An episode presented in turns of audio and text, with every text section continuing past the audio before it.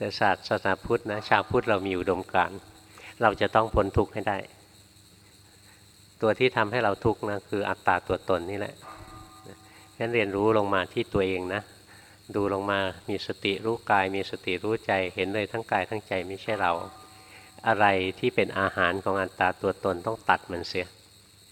อะไรที่เป็นอาหารของสติปัญญาต้องทำขึ้นมากรรมชั่วทั้งหลายเนี่ยเป็นอาหารของอัตตาตัวตน ต้องไม่ทำไม่เบียดเบียนคนอื่น ไม่เบียดเบียนตัวเองด้วย เบียดเบียนตัวเองก็ชั่วนะเบียดเบียนคนอื่นก็ชั่วนะกรรมดีเนี่ยเป็นอาหารของสติปัญญา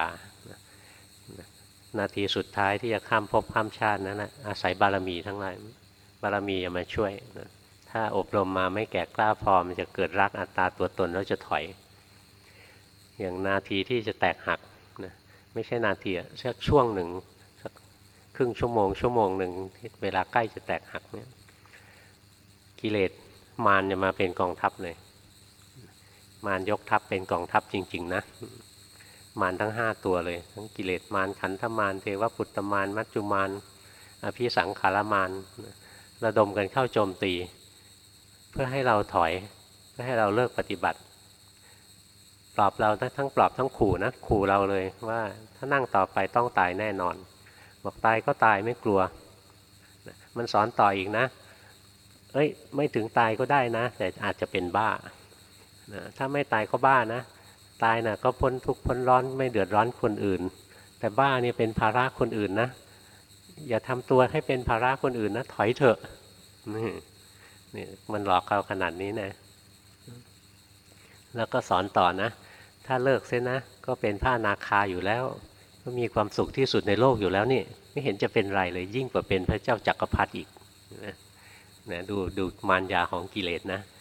แหลมคมที่สุดเลย ถ้าบารมีเราไม่พอเราก็จะถอยเลย แต่ถ้าเรามีบารมีพอนะอย่างเรามีสัจจะเราตั้งใจจริง เราอยากเห็นความจริง อยากเห็นธรรมะ เรามีอธิฐานบารมีเราเด็ดเดียว ตายเป็นตายไม่ถอยจะต้องทำงานนี้ต่อไป มีขันติอดทนอดกลั้นต่อความทุกข์ที่ประดังเข้ามาบีบคั้นเข้ามาในกายในใจนี้นะไม่มีอะไรเหมือนเลย ความทุกข์นี่เหมือนกับภูเขาลงมาบดขยี้เราเลยนี่บารมีสารพัดมีฐานะบารมีกล้าสละชีวิตไหมเพื่อธรรมะ ถ้าเคยสร้างฐานะบารมีไหมสละเลือดสละดวงตาสละอะไรเงี้ยถึงสุดท้ายกล้าสละชีวิตได้เพื่อธรรมะบารมีสำคัญนะ เมตตาก็สำคัญนะ เมตตา จิตใจขนาดนั้นอ่อนโยนไหมหรือจิตใจนี่เกลียดชังกิเลสสุด ๆ เลย อ่อนโยนกระทั่งกับกิเลสนะ